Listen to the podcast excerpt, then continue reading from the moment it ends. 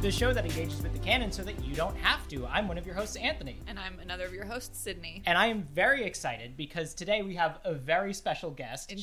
She is a TikTok extraordinaire. Yeah. She is a podcast host. She is an ADHD. TikTok royalty. I would Yes, say, I least. agree. ADHD educator, sex educator. It is Cate Osborn. Hello. Hello. Welcome to the show. Thank you so much for being on. Thanks for having me. I can't believe that I get to talk about one of my favorite movies in the whole world for like an hour. This is like the best day ever. Yeah.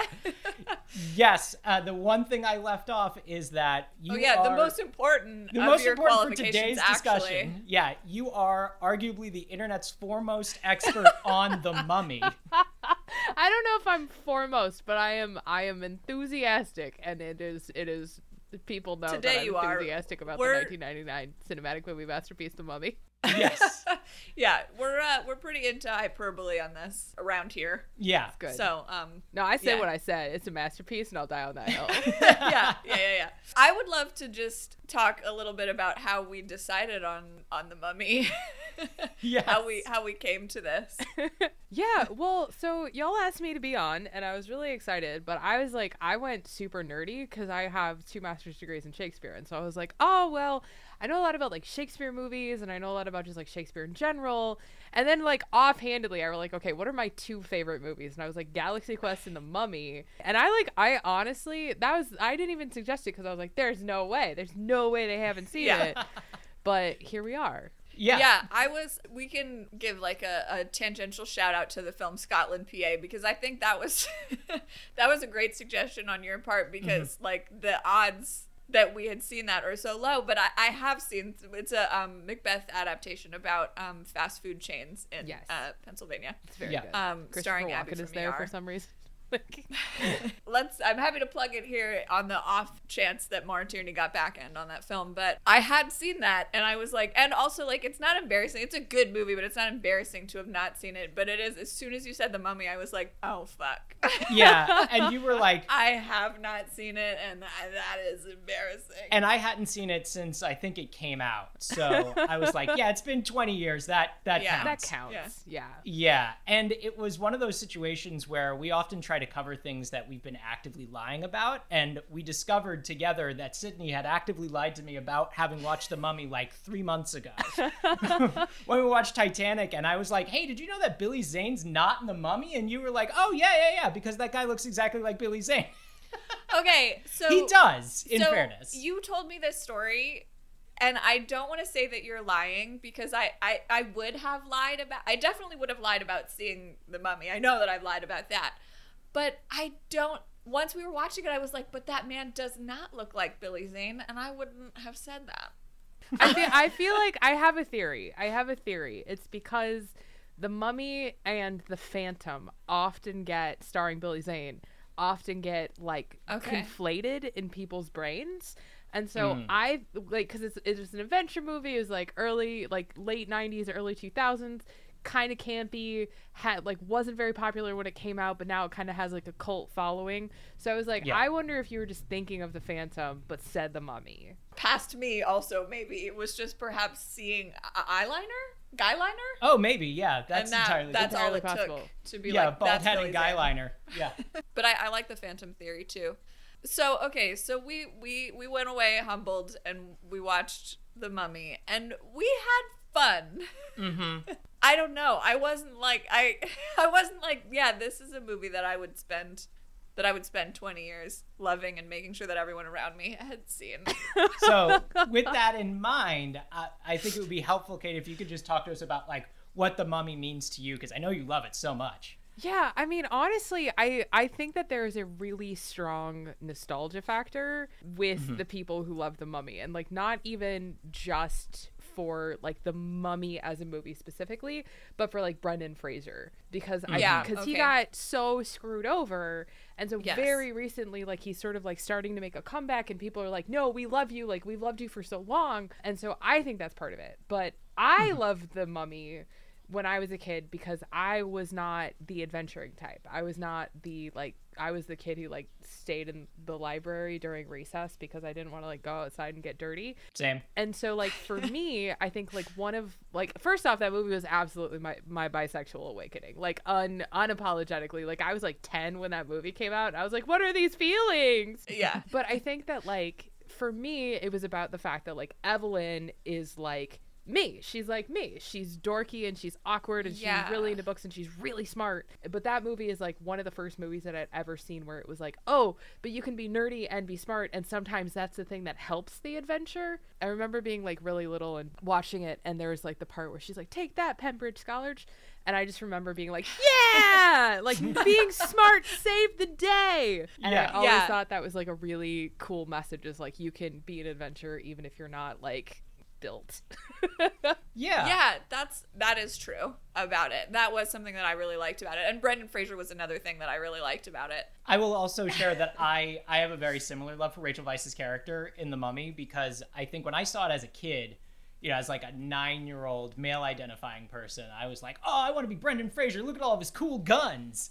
Uh, because I was also like tail end of my like hyperfixation on Arnold Schwarzenegger movies in like 1999. Yeah, there was a lot of hypermasculinity in the small child happening in my house. But now watching it as like a 33 year old non binary person, I'm like, oh, I'm very comfortable with the fact that I'm Rachel Weisz. yeah. yeah. like I I am just a like library nerd who like would love to come up with a reason why the fact that I've studied dead languages comes in handy. You know, I feel like if I had watched it in college, I would be like, "Oh God, I'm the older brother," just like the sarcastic comic relief. Yeah, I think I think it's just an indication of my development that I'm like, no, I'm Rachel Weisz, and I'm okay with that. I'm actually excited about that. Yeah, Anthony has a friend who has a game where you watch things and and you interpret who who you who you fear you are, who you wish you were, And who you and who actually you are. actually are. I definitely fear I'm the brother. Mhm. Wish I'm the horse guy that guards the Oh yeah, temple. yeah. and am Rachel. I think I I guess I wish I was Brendan Fraser. I think I am Rachel Weisz. I fear that I'm Jonathan Hyde in this movie. The other Egyptologist who gets unceremoniously devoured. yeah. Sure. Yeah, yeah, yeah, yeah, yeah. Oh, should I do mine? I don't know. Yeah, Now- absolutely. Now, I'm thinking about it. I'm like, I think I fear. This is gonna. This is gonna be a weird answer. It's like I fear that I am Brendan Fraser. I, I wish that I was Rachel Weisz, uh, but I feel like I'm absolutely Jonathan, the brother, just flailing around, being bad at adventures, like just kind of along for Yeah. the ride, like a pithy Yeah, yeah, comment yeah. here and there. I was like, oh, that's queer coded all the hell, like it's fine. Yeah. Yeah. Yeah, yeah, yeah. He he has his he has his moments for sure. yeah. I really forgot about I mean I, I I didn't forget, but I haven't been engaging with that that like moment in the 90s where like blockbuster movies were like action slapstick. Yeah, That was a real time and this was like more action less slapstick, but it really like brought back to me that era Yeah. of filmmaking, the like wild wild west. Yeah, Mhm. there's there's And, like, like, a, a Mask hu- of like a very camp like tongue in cheek to it. I think. which Yes, is- Yes. it's very campy. yeah. Which you said that, and then I looked at you and I was like, I think this was Thor Ragnarok 20 years before Thor Ragnarok. Yeah, yeah. Well, because I was like, we really stopped doing that, and then it was like, no, we didn't. We just kind of changed the dressings on it a little bit. Yeah. Well, and that was Yeah. one of the reasons why I was so excited when um Jungle Cruise came out because I was like, Mm. okay, Okay. like we're bringing the mummy back. Like I was like, all right, we're we're doing the mummy. But also like ironically, the Mummy franchise is where Dwayne the Rock Johnson got his start. Like he played Oh, that's the, He played the Scorpion King in the second one. Oh. It's a little bit part and then in the third they then they did a separate Scorpion King movie and that was one of the first like movie roles that he ever had. Right. So now right. it's like he is like dominating this like very specific genre that is like Mm-hmm. pithy comments, action movies in the woods or in the jungle. Yeah. And I always thought that was like Yeah. really cool. I was like, oh my gosh, like he's kind of brought it back around and found like such success with it. But it's because of the Mummy franchise. That's yeah, true. and people really like. I remember there was it was poorly received for a minute there. People were like, "You can't be a real actor if you're a wrestler. Like Yeah. that's never never gonna happen, and then it's like, no, he's he also got a lot better. Like if you watch like the Scorpion Sure. King, you're like, oh, he was not very good. But like there were some there were some acting lessons that happened in there at some point. well, But, good you for him for taking his craft seriously. But- Yeah. because he's he's really got it now. I think Yeah, he Yes. does. So proud. And of him. before we dig I would too, vote for that guy. before we dig too deep into the mummy, I'm just curious, do you like the other entries in the franchise? Yes and no. I like Okay. after they replaced Rachel Weisz, like I was like, uh, like you can't like she's she's part of it. Like she's part of the Yeah. vibe. You know what I mean? And so I like past that did that. point, I was not I was not excited about it. But I feel like there is something missing from the franchise. It is unfair that this doesn't exist. But there needs to be a prequel that is the Young Adventures of Ardeth Bay, and I will die on that hill. Oh yeah, the head of the Medjai. Yeah, the head of the Yeah. Medjai. Because like it's because Okay. first off they set up this whole thing where there's like the Medjai and I have Mm-hmm. like you guys buckle I have so many rants about the mummy like let's let's go. Great. like, no, let's okay, do it. so, Let's do it. so That's they set up here. this this convention, right? So they set up the convention where there's like this secret society of the Medjai who are like dedicated to like keeping things safe. Great, cool. But then in the later movies, they go on to say that the Crusades and like that stuff that was like that was like an offshoot of like the Medjai, and so like all of these like like the Illuminati, like all these like secret societies are like mm-hmm. offshoots of the original Medjai. So it's like where is the like secret society, cool adventure guild where like Ardeth Bay is like young up and coming Medjai doing like Indiana Jones shit? Like where is mm-hmm. that? Where Yeah. is the series? I would watch the shit out of it. And I was like, and honestly, if you wanted to do fan service, you could have him run into young Rick O'Connell. You could have that happen. Yeah. It is totally plausible, especially because he lets him go at the beginning of the first movie. He goes, Yes. "Oh, let him go." Because fan theory, if he knew him from before, if he recognized him as one of the like claimed Medjai, then he was like, "Yeah, let him go into the desert." Because like all his friends are like, "Oh," but it's like, "No, no, no." Ardeth Bay knew. Ardeth Bay knew that Rick O'Connell would make it out, and it'd be like, "I'm, I'm sorry, I'll stop." No, no, no, and that also that No, also I tracks was, like, when so they when they fight, when they go hand to hand, when the Medjai attack at night. There's a point where Ardeth Bay and Rick O'Connell go hand to hand, and then they just stop fighting. Yeah. And then and then in the second movie, there's a part where they are out like the house gets attacked and they have a kid in the second one and the kid is the worst character in the movie. But Rick is like reaching for something and Ardeth Bay's like, "Wait, where did you get that tattoo?" And he's like, "Oh, I got it slapped on me in an, in an orphanage or whatever." Oh man, there's just so much potential there for like Ardeth like I don't know. I just think it's like a really good idea. No, I, I I think that's absolutely right. Even though I have no idea about anything that happens in the later movies in this world, I even felt a little bit of a like a road not taken when he was like, "No, let him go," and then it's like the desert will kill Two him. and years he later. didn't die. Yeah. yeah, yeah. We just What skipped happened? some time, and it's like, yeah, some, something happened. He's been up to something, Yeah. Yeah, I, and like probably those guys were involved. Like it's it wasn't just Brendan Fraser that was up to something. Yeah. I also was wondering, like, one, how many Medjai are there? Because a lot of them die in this movie. But there's even more in the second movie. Yeah.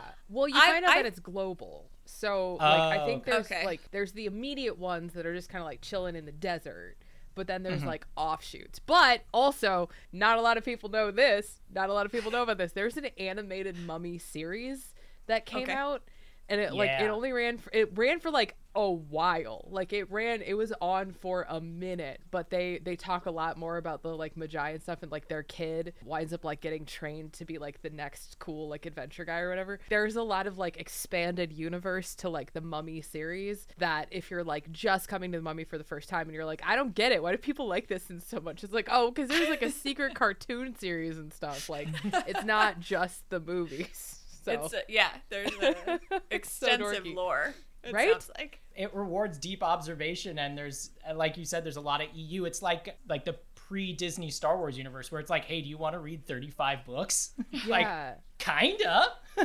well and I, and I like that it's one of those movies where like face value it's like a fun popcorn. You don't have to think very hard. Like it's like whatever. But then like you start like looking at it and i think like it's a little bit underappreciated but like there's a lot of like i mean there's a few you know problematic aspects and stuff but like the lessons that are like in that movie i think are also really interesting because it's like anybody except for like the quote unquote good guys but it's like the idea is like you don't take you don't take the thing like you're just there Right. to like learn you're just there to appreciate you know and then i feel like the second movie like kind of like messes up the lesson a little bit because they're like ah haha surprise we made it out with a bag of gold and we bought this giant mansion It don't. I feel like they tease the bag of gold at the aren't. Isn't they do Like they bit of a tease the bag of at the gold at the end they tease the bag I was of like, gold because I felt a little betrayed by that. I was like, no, no, because the whole time it was like Aladdin rules. It was like anybody who took something was fated to be lost in the caves. And it's like they kind of like loophole it a little bit because it's like technically Benny is the one who like pulls out all the gold, and Benny Yeah. gets his comeuppance. Benny gets trapped at the end, but then like Mm-hmm. they take it. But then the second movie sets up that like they they took what they got and they bought this like giant house and they're using it to like finance their research or whatever. But then like one of the things they got is like gets them into more trouble. So it's like Hmm. you could kind of argue that the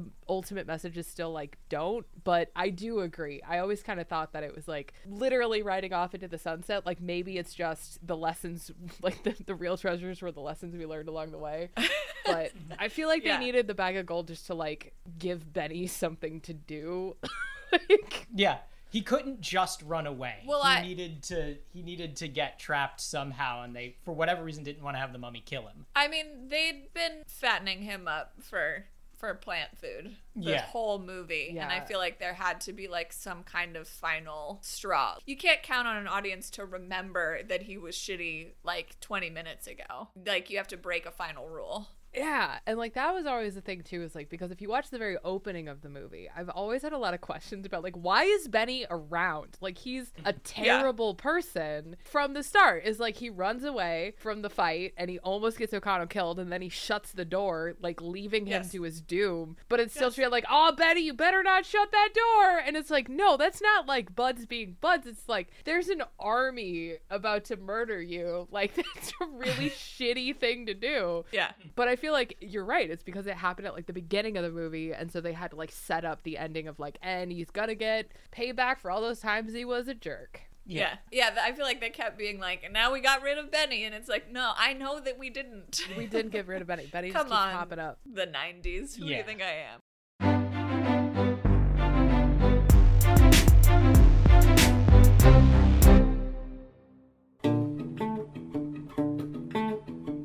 This is Unsighted, the internet's least reliable English lit podcast. I'm Chantel, And I'm Amy, and we're two reformed English majors. and former roommates. We discuss the literary works we read in our undergrad and beyond. Come hang out with us while we chat about the books, plays, short stories, and poems we loved. And uh, Loved less. look up Unsighted, an English lit podcast on Spotify, Apple Podcasts, or wherever you listen, and enjoy this short clip from our episode Macbeth Curses Theater Kids. Macbeth is then crowned king. The prophecy is fulfilled. He must be happy now. End of play. But no, Macbeth decides to reenact that meme with the kid riding a bike, and then he sticks a stick in between the spokes of the bike, and then he falls down, and he's like, Why would other people do this to me? He's both a chronic overthinker and a chronic underthinker. He's thinking harder, not smarter. Yes, exactly.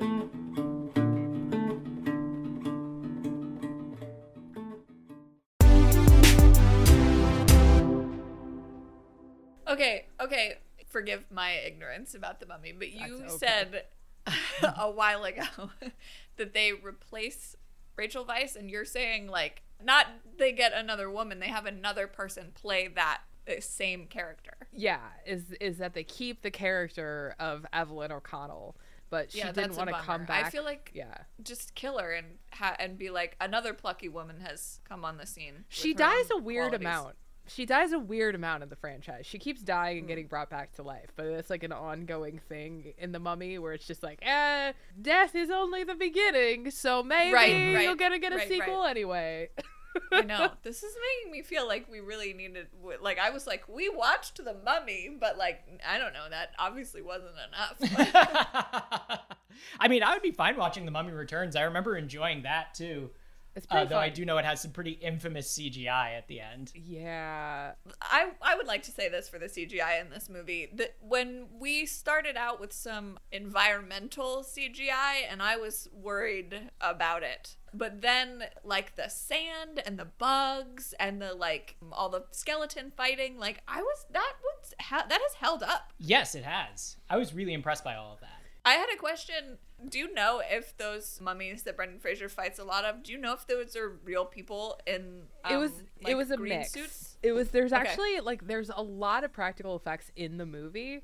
Like the at the very beginning when the library books get knocked, that was practical. They just did that. That was like that was which I always think is like that's my favorite part. Is like they had one take. Like that is not Yeah. a thing Yes, you reset. no, like wait, if- Kate, I ha- I had such did I or did I not go on a rant about this after we watched it? I was like, they had so much money. This movie must have had so much money. Like they had all the things that I know they had, like locations, effects, dozens and dozens of horses, like all kinds of things that they're paying for, and yet they were like, you know what else we need to spend money on? Knocking over fifteen, having a continuous shot of 15 gigantic bookcases dominoing each other down. I'm really and excited for you a- to watch The Mummy 2 for a very specific reason now, just so you know. Just like good for them. Good for them that they that they spent all that money and then they were like, "You know what? Let's spend a little more. We know this is going to go. Like we know people are going to want to watch this." the thing that I find to be like, fr- frankly, I think it's really adorable. Is like they're like part of part of the time the skeletons are CGI, but then part of it they're just like dudes in like you know like sci-fi channel like suits.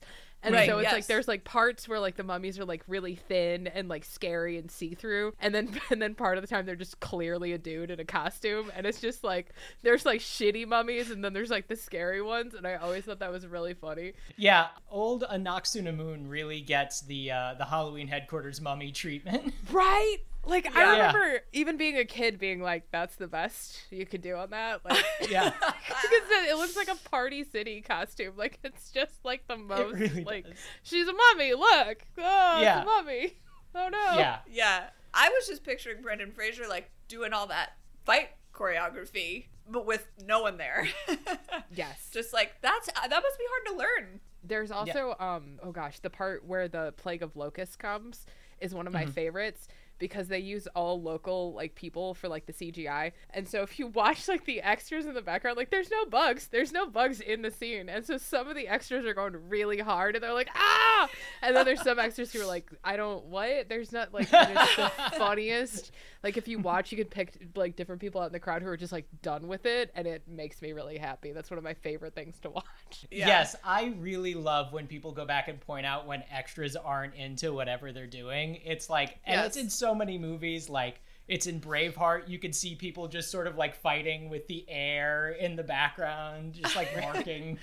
Yeah. No, I feel like I've been told a lot of times like watch the extras and I, I'm not I can never remember to do it in the moment. I've just watched it a lot more times than Sure. you, so it's okay. yeah.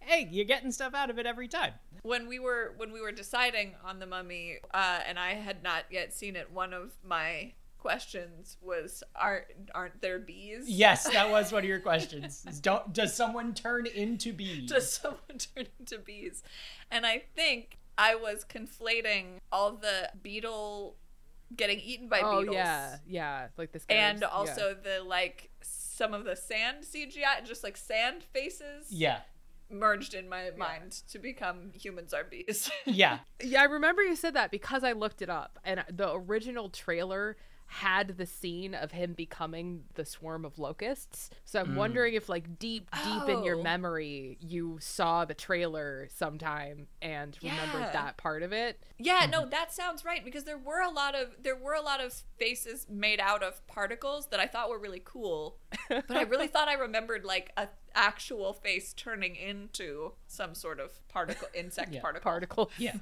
Yeah. And he does release locusts from his mouth at one point. Yeah. Right? Was that in the movie? Did he let locusts out? Yeah, of he, like, he goes Or down did to the he just courtyard. Do some screams. Both.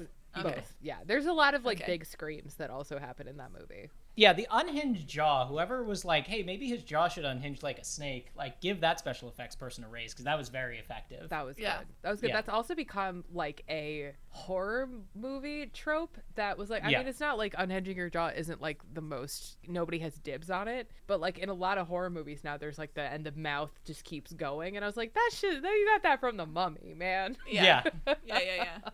It is fun to see when when a movie like we just did ET and watching it there were like seven times where we're like, "Oh, that's where that comes That's from." that's why all movies with kids and supernatural stuff are the way that they are. yeah, so it's fun to see that with the mummy like, "Oh, hey, unhinged jaw." I, I think for like if you're trying to make creepy stuff, it's good to just look at snakes or spiders and look at things that they do and then make that happen. mm-hmm. and we we watched this with my wife Ari, who was also excited to watch it, and she kept getting stuck on one specific thing, which was the way that they made the curse of Imhotep isn't technically how you make a mummy, and she was like, "I'm sorry, how is he a mummy?" And she just like kept saying, like every time it came up. I did find that okay. First of all, we should stop letting Ari watch action movies with us This is true. forever. This is true. Um, but I also found that a little distracting. That they were like, w- in the beginning, they like threw him in a box with a bunch of beetles and were like, this is mummy torture. And it's like, that is the worst way to make a mummy. Like, that's the beetles are going to eat him up and then you're, he's going to be in a box of his own juices. That's the opposite you want. Well, that's why we get the best line in the movie, which is, "This mummy still looks juicy." Yeah. That Yeah. that is one of my favorite moments. No, I, I, I feel like they, they sort of come back for it, but I, I did I did also find that a little distracting in the moment. And then they were like they were like these people were were mummified alive, and it's like that's you mean just stabbed a lot? Like that's not possible. like like yeah there's like there's like a time period sort of situation mm-hmm. like yeah that i will not lie i like many people uh had like the egypt phase when i was in grad uh, like grade school you know what i mean? Yeah. like you have like the egypt phase. Sometimes you have like the mythology phase. A lot of people Yeah. had the titanic phase around the same time. Yeah. and so like i remember thinking that too. I was really impressed though that they include the canopic jars. I always thought that was cool because like you never like there's like oh and they put their organs in the canopic jars. And i was like oh like the book. Like it's just, Yeah. like you know because that's always like what they talk about with like mummies is like the little jars. And i'm like oh Oh, the jars are there it must be a mummy Yeah. I was curious about something as we were watching it, and I know that this happened especially with a lot of action movies, especially before like Marvel era, is there would be a lot more in the movie that was cut out for time because there is so much lore happening in this movie and so much plot. And like you're right, they do have the five sacred jars, and I thought that it was going to be like really important that there were five people opening up the book of the dead, and then there were five jars, and each of them would represent one of the organs that he needed to take back. And like there was a little bit of that, but it wasn't really as clear. But at the end of the movie, he has the sacred jars. So was there like more of a subplot there that was just cut? I honestly don't know if there was ever supposed to be like a like a much larger subplot besides the fact that like the Americans come, they each take a jar, and then the Americans basically get like hunted down. I feel like the whole point of that is for them to be like cannon fodder, so like mm-hmm. Rick and Evelyn have like time to like do stuff, you know, because it's like if the Yeah. mummy's going after the jars, then they've got time to like go talk to like Winston and stuff. But I I don't know if there was ever supposed to be more than that because it's like I don't know, it's just jars. like I was with them on the countdown of like, oh no, like the mummy can't get to all five. Like, oh no, he's got three. Yeah. like I like No, I, I don't was know. into that. I, I I followed that. What what was my other like bitchy distraction? Oh, the fact that the mummy steals. they make such a big deal about how this one American man can't see, has the worst eyes. Like his glasses fall off, and he's like completely helpless, like in a straight hallway. Like he's like, which way? Which way? Like there's only like one little rectangle of light. It's like maybe head towards that, buddy. And he's like, I can't figure it out. And then the mummy steals that guy's eyes. and then it never comes up that the mummy should have the shittiest eyesight. I love you so much right now because I have passionately argued that for years. I've passionately argued that it's bullshit because it's like, oh, his eyes just got better. Like, what what is happening? Why take that guy? He could have had anyone's eyes. I, I also feel like there's like a weird. You're kind of right though about feeling like there's like supposed to be like more subplot or something because they go so fucking hard on that dude not being able to see. Like the first line he has in the movie is Yes. like, you know, I can't see without my glasses, and it's just like, oh, were they given to you by Chekhov? Like, just like what? And then it's just like constantly, he's always just like cleaning his glasses, and I was like, oh no the guy who's talked only about having to wear glasses, like his glasses broke. And I was like, but I did also like the the sort of like throwback to that classic like uh like Twilight Zone, like oh no, my glasses. there was time now. So I clocked that too, and I actually thought that was why he initially mistook Rachel Weisz for Anck-su-namun because mm. he couldn't see and it was dark. That's the first I've ever heard anybody say that, but I kind of love that as like fan theory. That's pretty good. I like that. He's just it's just really blurry. So like the whole yeah, movie is just predicated on him just being really nearsighted. It's just a really nearsighted yeah. movie. they invest a lot of however many minutes in a movie. Like they do spend a lot on how bad those eyes are. It would be very funny if like halfway through the movie he stole someone else's eyes and then just like bounced. Was like, "Oh, sorry, oh, wrong person. My bad, my bad, my bad. no, no. Well, it's yeah. also like that's one of the reasons why the second movie happens the way that it happens is because I feel like a lot of those sort of like big plot holes of like they do not look the same. Like they both have mm-hmm. dark hair, but that's about it. And so the second movie is like, oh no, she's a reincarnation of her twin sister who was besties with Anck-su-namun. Like it's just like okay, uh. so like I guess maybe then he was like reminded of like i don't know but i think that that's like one of the reasons why like the second movie goes so hard on like these like weird conceits because it's like we fixed the plot hole and it's like just let the plot hole happen man it's fine. Yeah like they they explained it away pretty well where they were like well he's our he needs a human sacrifice in order to make the ritual work and he has id'd you for it evelyn and I was like, all right, if he has, that's that's fine. Like, oh. I, I, will accept that. That's fine. Yeah, but it isn't when he first says it. It doesn't. It doesn't sound like that's what he's saying. No, no, it's it not. And then like also, why does he kiss her? And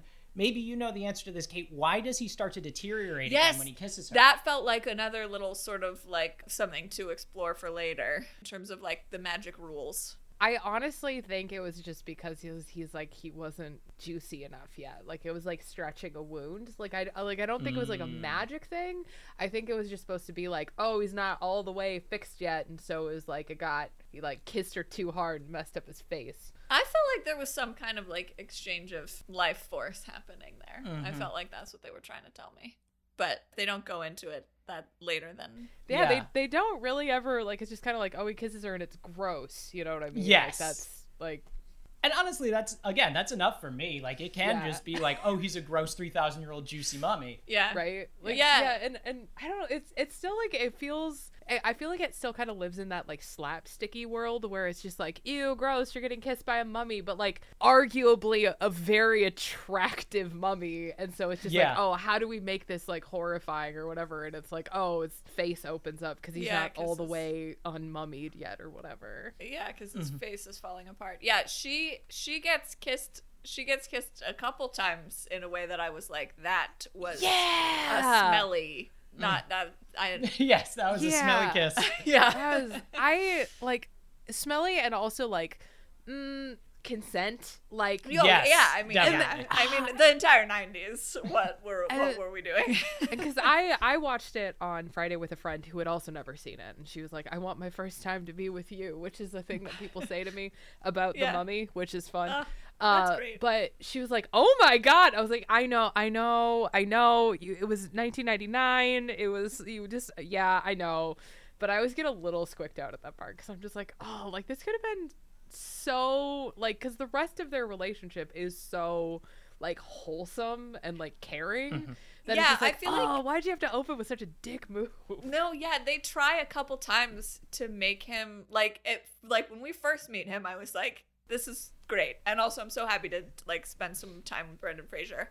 And then when we first meet him again, I feel like they really tried for a second to make him a dick. And I don't know yeah. why, like cuz they wanted to give him some kind of like like redemption tale. Yeah. But like it doesn't it doesn't last that long. Like pretty soon he's like he's not a dick anymore again, but that I it did it did feel for a second like they were like they were trying to be like these 3 years have have hardened him. Well, mm-hmm. there's this one part, and it's very like you have to like have watched the scene a lot because I have, There's this one, and I have a theory about that. And my theory is that it's that Brendan Fraser is too nice of a person. Like, I, I think that they really realized that he, just as an actor, is like so nice. You know, it's like, how do you play a dick when you're clearly charming and very Yes. attractive and whatever? But there's this one part, one of my favorite scenes is the part where they get drunk and she's like, I am a librarian. But there's a part where she stands up and she stands up and and he goes to catch her and he accidentally touches her butt and he like and he reacts. Like he and I don't think it was supposed to be like oh Rick O'Connell is reacting. Is I Sure. think Brendan Fraser was like oh no! And so like if you watch this scene there's a very real moment where he tries to like catch her a little bit and then he like pulls his hand away because he's keeping it respectful. And I always thought that was like the nicest moment. Because it's just like like whether or not it was it was an acting choice or just Brendan Fraser as a human being it's like oh he is like respecting her autonomy. He is not trying to grab her butt. Like he recognizes like in this moment she is like in talk like there's just like this really nice moment to it. I always thought that was like really sweet Yeah, No, that I, is. I was worried. I was worried about that scene just because of the '90s. I was like, I don't know where they're gonna take this, but yeah, if I guess if your leading man is Brendan Fraser, there's that's that, that's that's all you're gonna get out of him. yeah Yeah. Yeah. And I also like that they've set up the movie so that throughout there is this like building sexual tension between them and it's like established a little bit less than halfway through like oh they're really into each other. They can't do anything about this for the next hour and a half. they they're are busy. Yeah, they got a lot going on. Yeah. So by the time they finally do actually smooch at the end of the movie, it's like, oh, thank God. Okay. I found that smooch a little uh, anticlimactic. I wanted a little more from the smooch. Maybe Brendan Fraser is too respectful. Yeah, maybe. Yeah, I don't know. I I was okay with the smooch, but I think it's because there's like a part where they also do like a forehead thing, and you're like, oh, they like actually care about each other. Like it's Yeah. like Mhm. it's not Yeah, just it's like real. it's like oh they like you know, and which again I know I keep talking about the second movie, but like the second movie really sets up that it's like no, we're like together like we are partners like we are like doing this shit together and i always thought it was like just like a really healthy relationship that is just like oh but yeah that opening kiss i'm always just like why did you can you just can Yeah, you just yeah, yeah. ask can you just Yeah. ask first Yeah, no, Ah. but yes, other than that, other than the 10 minutes of the movie where they try to pretend that this guy could ever possibly be anything other than a Very And charming, nice angel guy. faced. Yeah. char- yeah. I appreciated that he seems to have a lot of respect for like what she's bringing to the to the team. Like there's Yeah. never any like are you going to be able to keep up? There's never any like like what are you well what are you I, I keep saving your life. What are you doing? Like he there's cuz you get that in action flicks, yes but but not this one. No, And I I, mean, if liked if anyone is the one who keeps like stumbling into problems, it's uh, the brother Jonathan. yeah He's the one who they always have to rescue. Yeah, he's Yeah. the one who like trips at the wrong time. Yeah, like I know we talked about earlier how great of a character Rachel Weisz is, but like she's not bumbling in any way. Even though she's like not a fighter, she doesn't need to be one because she has other great qualities, and she's not like, "Oopsie, oh no, I set off the trap again." She sticks the candlestick in the one guy's eye. what is really cool about the character of Jonathan is that he is a subversion of the action movie female. You know what I mm, mean? Sure, of yeah. that like shitty, like Indiana Jones helpless, like female type situation, you know? They took Evelyn and Rick and it's like, okay, so what is like Indiana Jones supposed to be? He's supposed to be this like daring, big, bold adventurer, but who also speaks 47 languages and knows everything about everything and can solve the puzzle and and you know, open the book or whatever.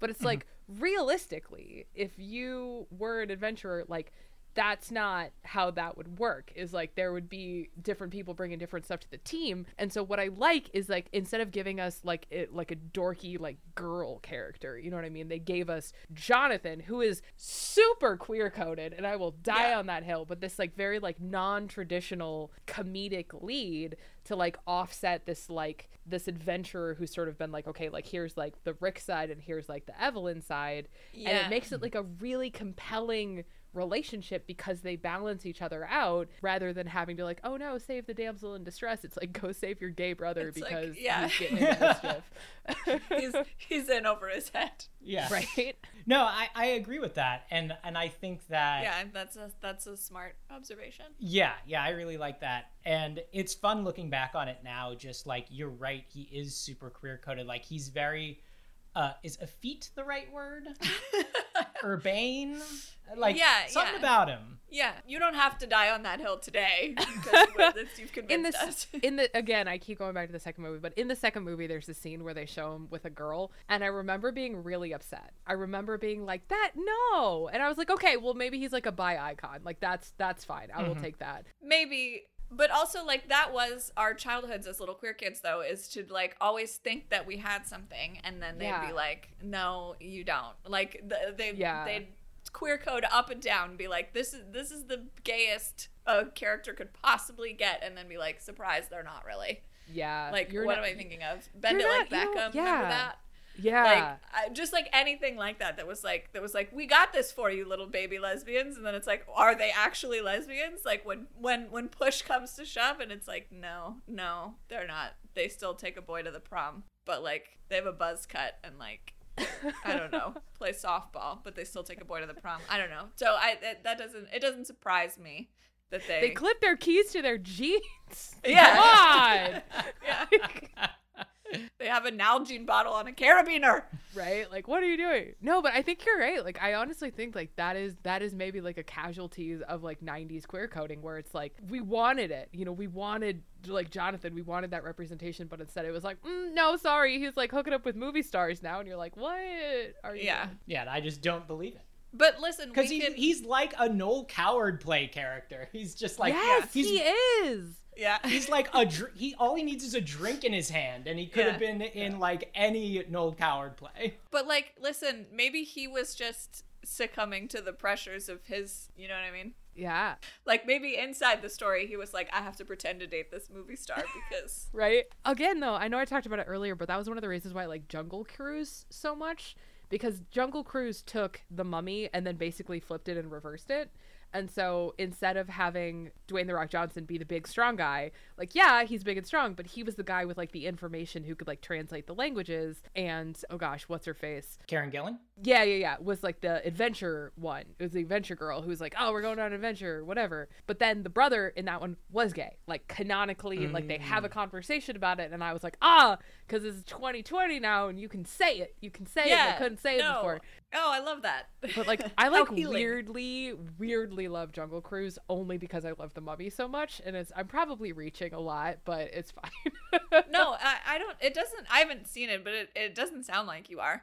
Did you see that Sandra Bullock movie that just came out? The Lost City. I did. Okay, well, I didn't see it, but I I was very taken with the preview. Like, I I really would see it. it i'm not gonna lie i like any sort of like silly adventure movie like i'm there in the theater opening night like i live for those movies it was not very good Um, oh, the premise is great the premise of that movie is spectacular but it's like they start like they got a really strong opener they got a really strong premise and then it just kind of is like oh you tried you tried so hard and i was sad i was sad about how much i didn't like yeah, that movie that's a bummer. Whatever Yeah. they put in the preview made me think it was going to be like genuinely a, a fun little romp. Yeah, I mean, it mm-hmm. was it was. I would say that it is fun, but it's like one of those things where they keep doing that thing where they introduce a really good character where you're like, oh my god, I desperately want more of this character, and then they're like, nope, no more of that character for you. Here's this other character, and you're like, but I don't care. Like, and also not important, but she does spend the entire movie in a bright pink sequin jumpsuit. It's one of those things where it's like the sight gag is funny for the first like three minutes and then it's just like oh my god like there has to be somebody has a t-shirt somebody has a t-shirt Yeah. you can wear Yeah, like you're so itchy right now.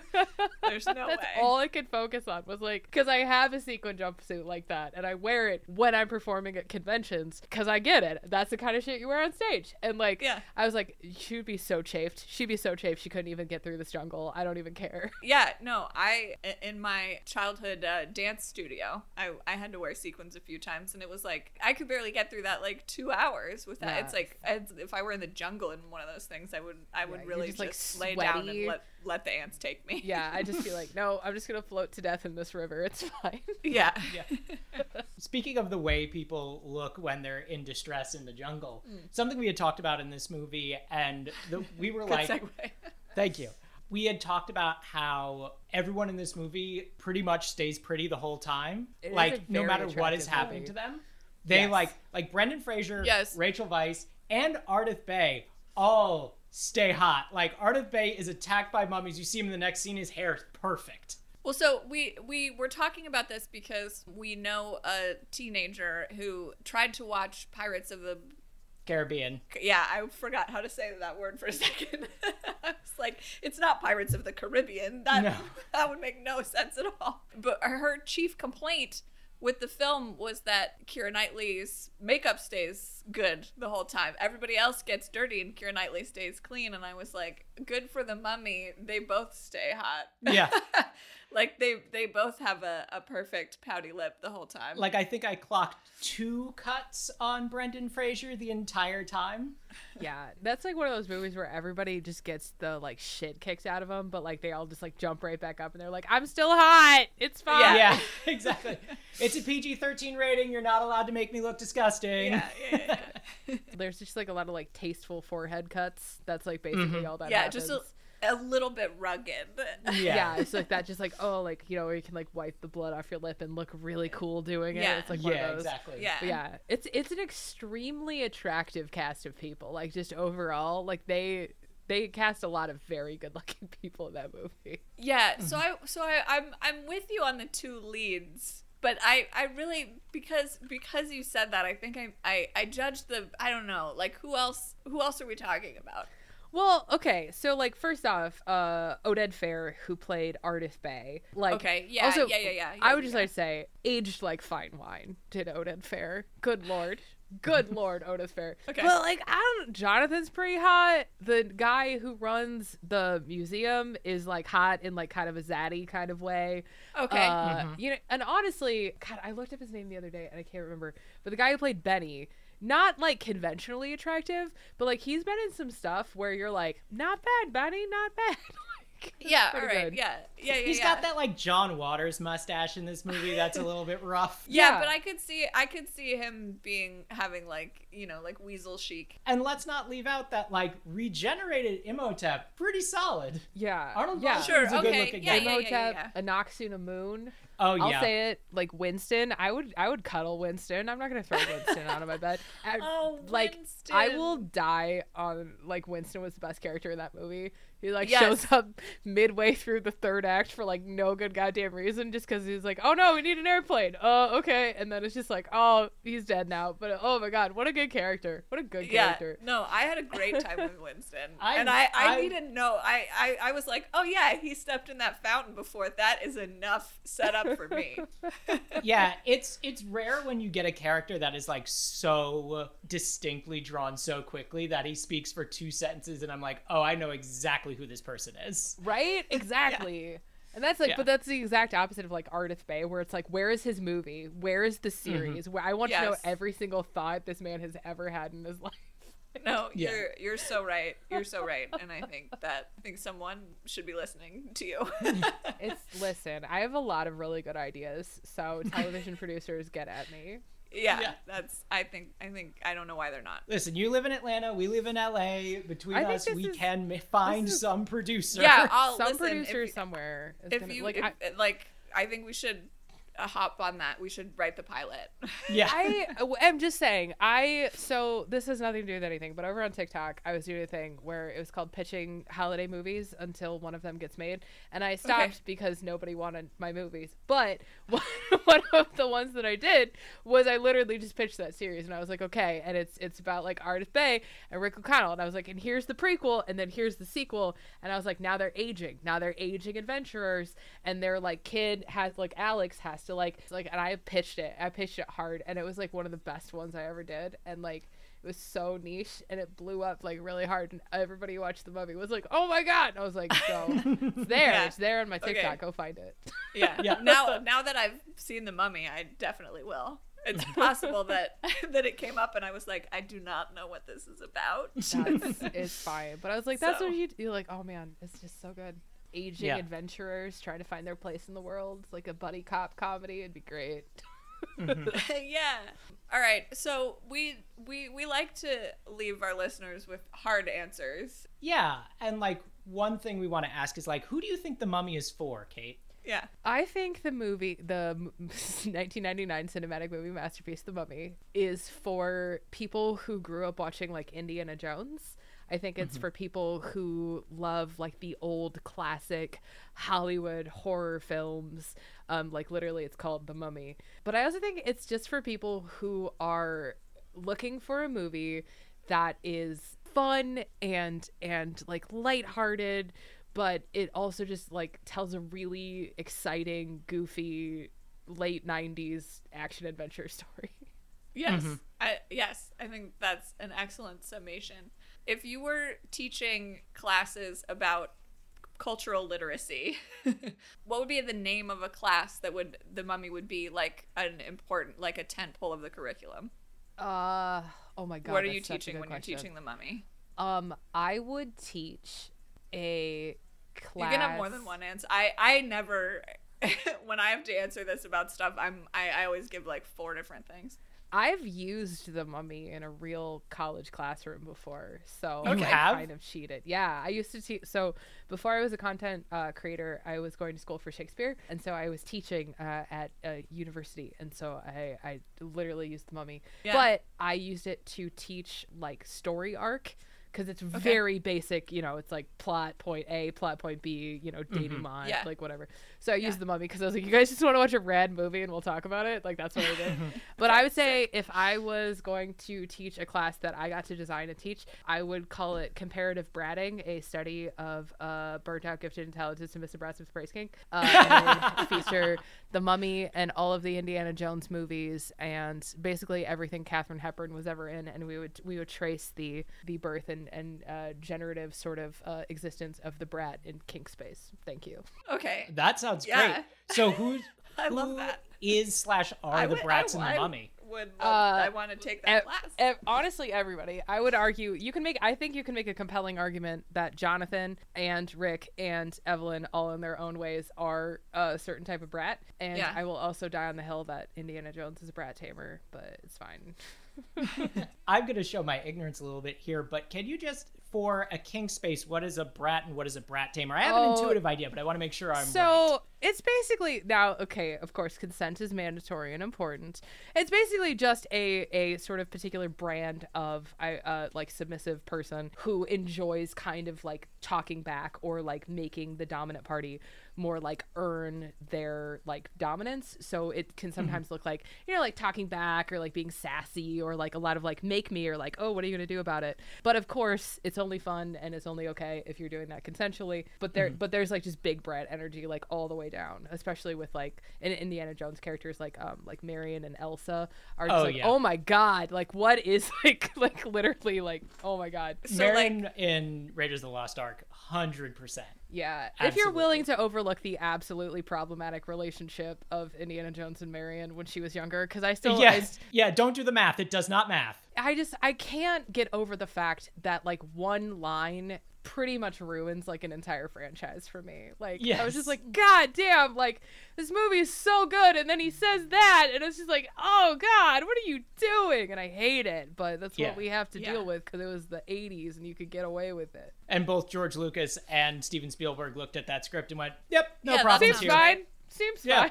I'm just like really flashing to like all the all the effort that I put into like being the kind of student that that like was allowed to sass the teacher. Yep. like that like that was like my main goal in any classroom was to be like I'm going to be good enough at being a student that I get to be rude to you. That's like my main motivator because I, I can't just come at you with like like I, like I'm not the kid that actually wants to get thrown out of class like I want you to like me but I also don't want to be like I'm not I'm not the like suck up like I want to be yeah mm, yeah I feel like we're learning stuff about each other. yeah yeah yeah, yeah, A whole no. bunch of stuff just started This making is- sense. Yeah, yeah, yeah, yeah. No, I, this is why this is this is why this is what you do. I also in in my sixth grade class there was a kid who was who was better at it than me. Who honestly I, I was like just imitating for the rest of my scholastic career. Um, but he was a boy, which is a natural advantage at that sport. And my sixth grade teacher one time duct taped his mouth shut. Oh, yo, what? and it was fucking incredible, man. That seems illegal, but also very funny. No, Yeah. it, it was great, and I know that you that that's you couldn't get away with it now, but it, it Yeah. was great, and it was it was consensual. like she like it like I saw her like checking in with him the whole time the tape was descending. Like, is this is this what you want? Like, is this why you keep talking? Because this is what you want. And he was like, yeah, Oh boy. do do it. I, I love those moments in school, and I feel like everyone had a couple of them where we were all like, everyone in the class looks at each other and is just like, we're not going to tell our parents about this. This is fine. Like, I'm sure his parents knew about it. I don't know. It was a it was a private arts school. We spent half the day making like sculptures out of trash. I almost said bees for some reason, and I was like, what is wrong with me? That No, sounds terrible. just like scavenge. Like I remember one time one of my teachers just came in with like 10 grocery bags full of zippers that like the zipper factory didn't need and was like, "You guys do this is this is what we're doing today." That's amazing. That's how I got to be this way. Yeah. I am curious, Cate, did you, and I feel like I know the answer, did you, this is a, Someone get us back on topic, Yeah. please. did you see the Tom Cruise mummy, and what did you think of it? I did. I was aware at the of the so okay. There's a s- I have ADHD, so here's a story to answer your question. But so I dated a guy who's really big into the classic Universal horror films, like mm-hmm. super huge, like giant fan and so i got really into them because like they're pretty fantastic and the history of them is also really really interesting and sort of studying like how those like old hollywood horror films like really changed the z- genre and really sort of became the archetype of like every single horror movie ever and i get like that i get so turned on by that like i'm like oh yes sociology let's go. Um it's i think it's fascinating like film history is just fascinating to me so when I heard that they were doing a reboot of like the Universal franchise, I was like, the fuck they're not. I don't know what this is, but it's gonna be bad. I don't know how I know, I don't know why I know, but you can't reboot, like you cannot reboot that and try to make like a gritty new version of the Universal horror franchise and not make it just what it was because it was just the mummy. It was just a movie about a mummy. Like it was very cut mm-hmm. and very dry. And then they were like, but what if instead? I was like, oh my god. And so I hated it. I sat in the theater just like like white knuckling the theater seat, just being like, this is terrible, but I have to see it so I know how bad it is. And I was like, it was one of the worst movies that I've seen in like a while. That's how I felt in Into the Woods. I was going to say that's how I felt with the Robert Zemeckis Beowulf. Oh wow. Okay, so Yeah. we know what's important to all of us. Yeah.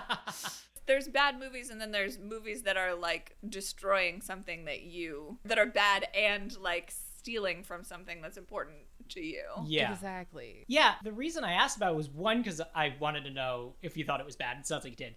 And two, I read somewhere today that Tom Cruise was initially offered the role of Rick O'Connell in the 1999 Mummy. Oh and no. And I was like, oh, thank Oh God. yeah. That would have been 'Cause- not a good movie. no, no, No. no, no. Because, like, I think Tom Cruise just takes himself way too seriously. Like, I don't think he. No, it wouldn't have been any fun at all. No, like I've only ever seen him in one straight comedy, and even then, he was apparently like insufferable to be on set with because he didn't see it as a joke. He like took it as serious. I'm talking about Tropic Thunder when he plays like Oh, Scott yeah. Rudin basically in Tropic Thunder, Yeah. and Yeah. everyone's like, "Yeah, he was in character the whole time." And was really unpleasant to be around. Yeah, around. it just wouldn't have had any of the like. Okay, I didn't even clock the butt grab that you described, but like that's he's always like that on screen. He's always he's always like about to like maybe grab a butt and then be like, oh no, like Brendan Fraser is. Yeah. and I and that's that's like so important to the the uh, success of that character. I feel. Yeah, I mean, I think the, that movie, the reason why I think that movie works is because it understands that it's camp. Like it Yes. like Yes. the like situations in which the characters find themselves are they're taking it seriously cuz like, you know, the world's going to end, but it's also just like there's a cat. There's like that kind of like heart. It's got like a real heart to it.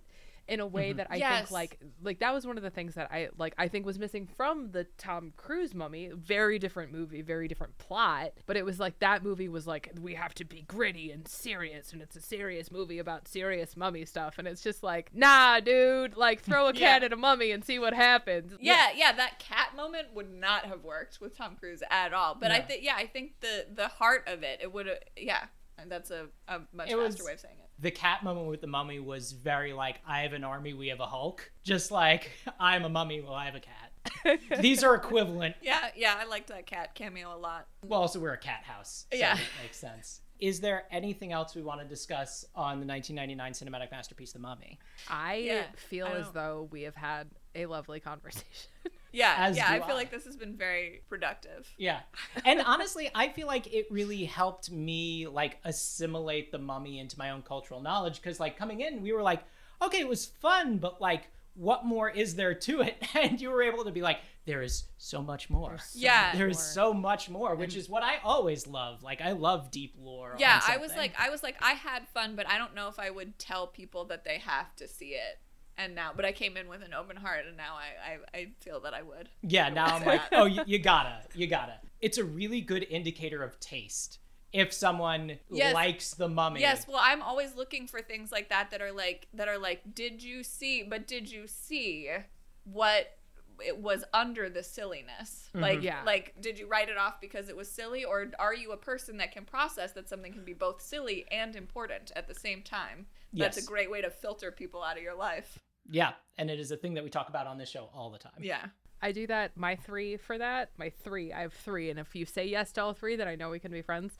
It's The Mummy, Galaxy Quest, and Shakespeare in Love. If you have seen those three movies and you like those three movies, we were probably enough of like cool people to where we can like hang out. But I mm. met a couple people who didn't like Galaxy Quest, and I will d- like. I don't even care. I said what I said. If you don't like Galaxy Trust, I don't. I don't trust you. I don't trust you No, as person. I don't either. I, I think that's. I haven't seen Shakespeare in Love since I was a, a young Shakespeare nerd, but I I, I left. I I kind of I kind of left the my my my Shakespeare phase. I left it. But Galaxy Quest we recently rewatched and it's Super so solid. it's yeah holds up it- so well. It was everything I remembered. It's- do you know that I can't remember if it was David Mamet or Tom Stoppard. I don't remember which one, but one of them said that there have been three perfect movies ever made, and it was Citizen Kane, The Godfather, and Galaxy Quest. I hope that's Tom Stoppard because yeah, that feels like something he too. would say. And I, Yeah, I I, don't I, don't want it to be David Mamet. Yeah, he. David I don't Mamet think sucks. David Mamet. I don't think he would. Say, no, it has. to Yeah, it, I Stoppard. think it's Tom Stoppard. I feel like it's at it's the quote is I just remember the quote. It's at the beginning of like the Galaxy Quest documentary. It's like the the quote from whoever said it. And I just remember reading the quote, but I don't remember who said it. My test strip that I generally use is Kesha, the music of Kesha. Yes. like, if you thought that that was just silliness, then I, uh, it, I don't know. It's getting harder and harder as we get farther from like her radio dominance. But for a while, that was like, like if you had a if you had a problem with her, you had a problem with me. And I feel like mine is, I know it's cliche, but I usually use the Princess Bride. Like if someone's like, Okay. you know Oh, what, yeah. that movie sucked, I'm like, get out. No, Like, I. How You're are you, allowed how to are you not gonna like come it. here and say that? Yeah, but like you come into my house, mm-mm. Well, and it's like you're always allowed to be like, listen, it wasn't my favorite. I don't. It's not my like. I didn't. It's not my. Yeah. It's not my gym jam. But if you come at me with like that thing is stupid, then mm-hmm. I know you're just not a perceptive person. right. It's like when people say Taylor Swift is a bad songwriter. I'm like, I'm sorry. I'm sorry. What? And that's a new opinion. So, Cate, where can people find you on all the socials? Do you have anything you want to plug? Oh gosh, uh, sure. Um, well, you can find me on all the socials uh, as Catieosaurus. I'm on YouTube and TikTok and Twitch and Instagram and the other one, Twitter. Uh, also, I have a website. It's catieosaurus.com if you want to check out all my projects. And I play a lot of D and D. I do a lot of podcasts. Uh, and you should listen to mine. It's called Catie and Erik's Infinite Quest. Uh, we talk about life with uh, neurodivergency and depression and just kind of navigating life as neurodivergent adults. And that's all the stuff that I can think of right now. But follow me on my socials and keep up with my adventures, like Rick Yeah. and Evelyn from the 1999 cinematic movie masterpiece, The Mummy. Yes. well, we definitely will. Yeah, Um, and do on a lot yeah, of yeah, yeah, socials yeah. already. um, so for the show, if you want to follow me, you can follow me at Anxious Archfey on Twitter and TikTok. The show is at Sophisticate Pod. Yeah, I'm at Trash Analysis on uh, TikTok, and that's the only one that I do. And we will be back next time with more. Cate, thank you so much for being on. This was really, really fun. Yeah, fun. I had a ton of fun. Oh, thanks Thank for you. having me. I'm I'm so excited to not talk about ADHD for like an hour. Well, we didn't, but we uh, did. we employed did. it, It was to great effect. Yeah, all we- three of us. we just utilized, we harnessed the power of our It was the yes, it was Yes. the subtext. Yes. All right, everyone. Well, that about wraps it up for us on I'm a Sophisticate, and so can you. Good night and good luck. I'm Adam Wainwright, And I'm Ed Kennard. and we're the hosts of The Greatest Song Ever Sung Poorly, the podcast that takes karaoke exactly as seriously as it should be taken. No interview was complete without our quickfire game where we ask everyone the same five questions, culminating in the most important question we could ever ask. If you could magically strike one song from every karaoke playlist forever, which song would you choose? Don't Stop Believing. Oh, Ice Ice Baby. Great. Just because that song needs to be destroyed for all time. Easy Lover by Phil Collins. I think Picture. Picture is just a song of love and heartbreak. Uh, and it just it ruins nights. I want to say Sweet Caroline. Probably My Heart Will Go On by Celine Dion. Only one. Only one. Um, can I can I pick one band? So, hey, if you love karaoke, have sang karaoke, been in a place where karaoke was happening, or are vaguely aware that something called karaoke exists, come hang out with us. All episodes and info are available at sungpoorly.com. And remember that singing off key is still technically singing.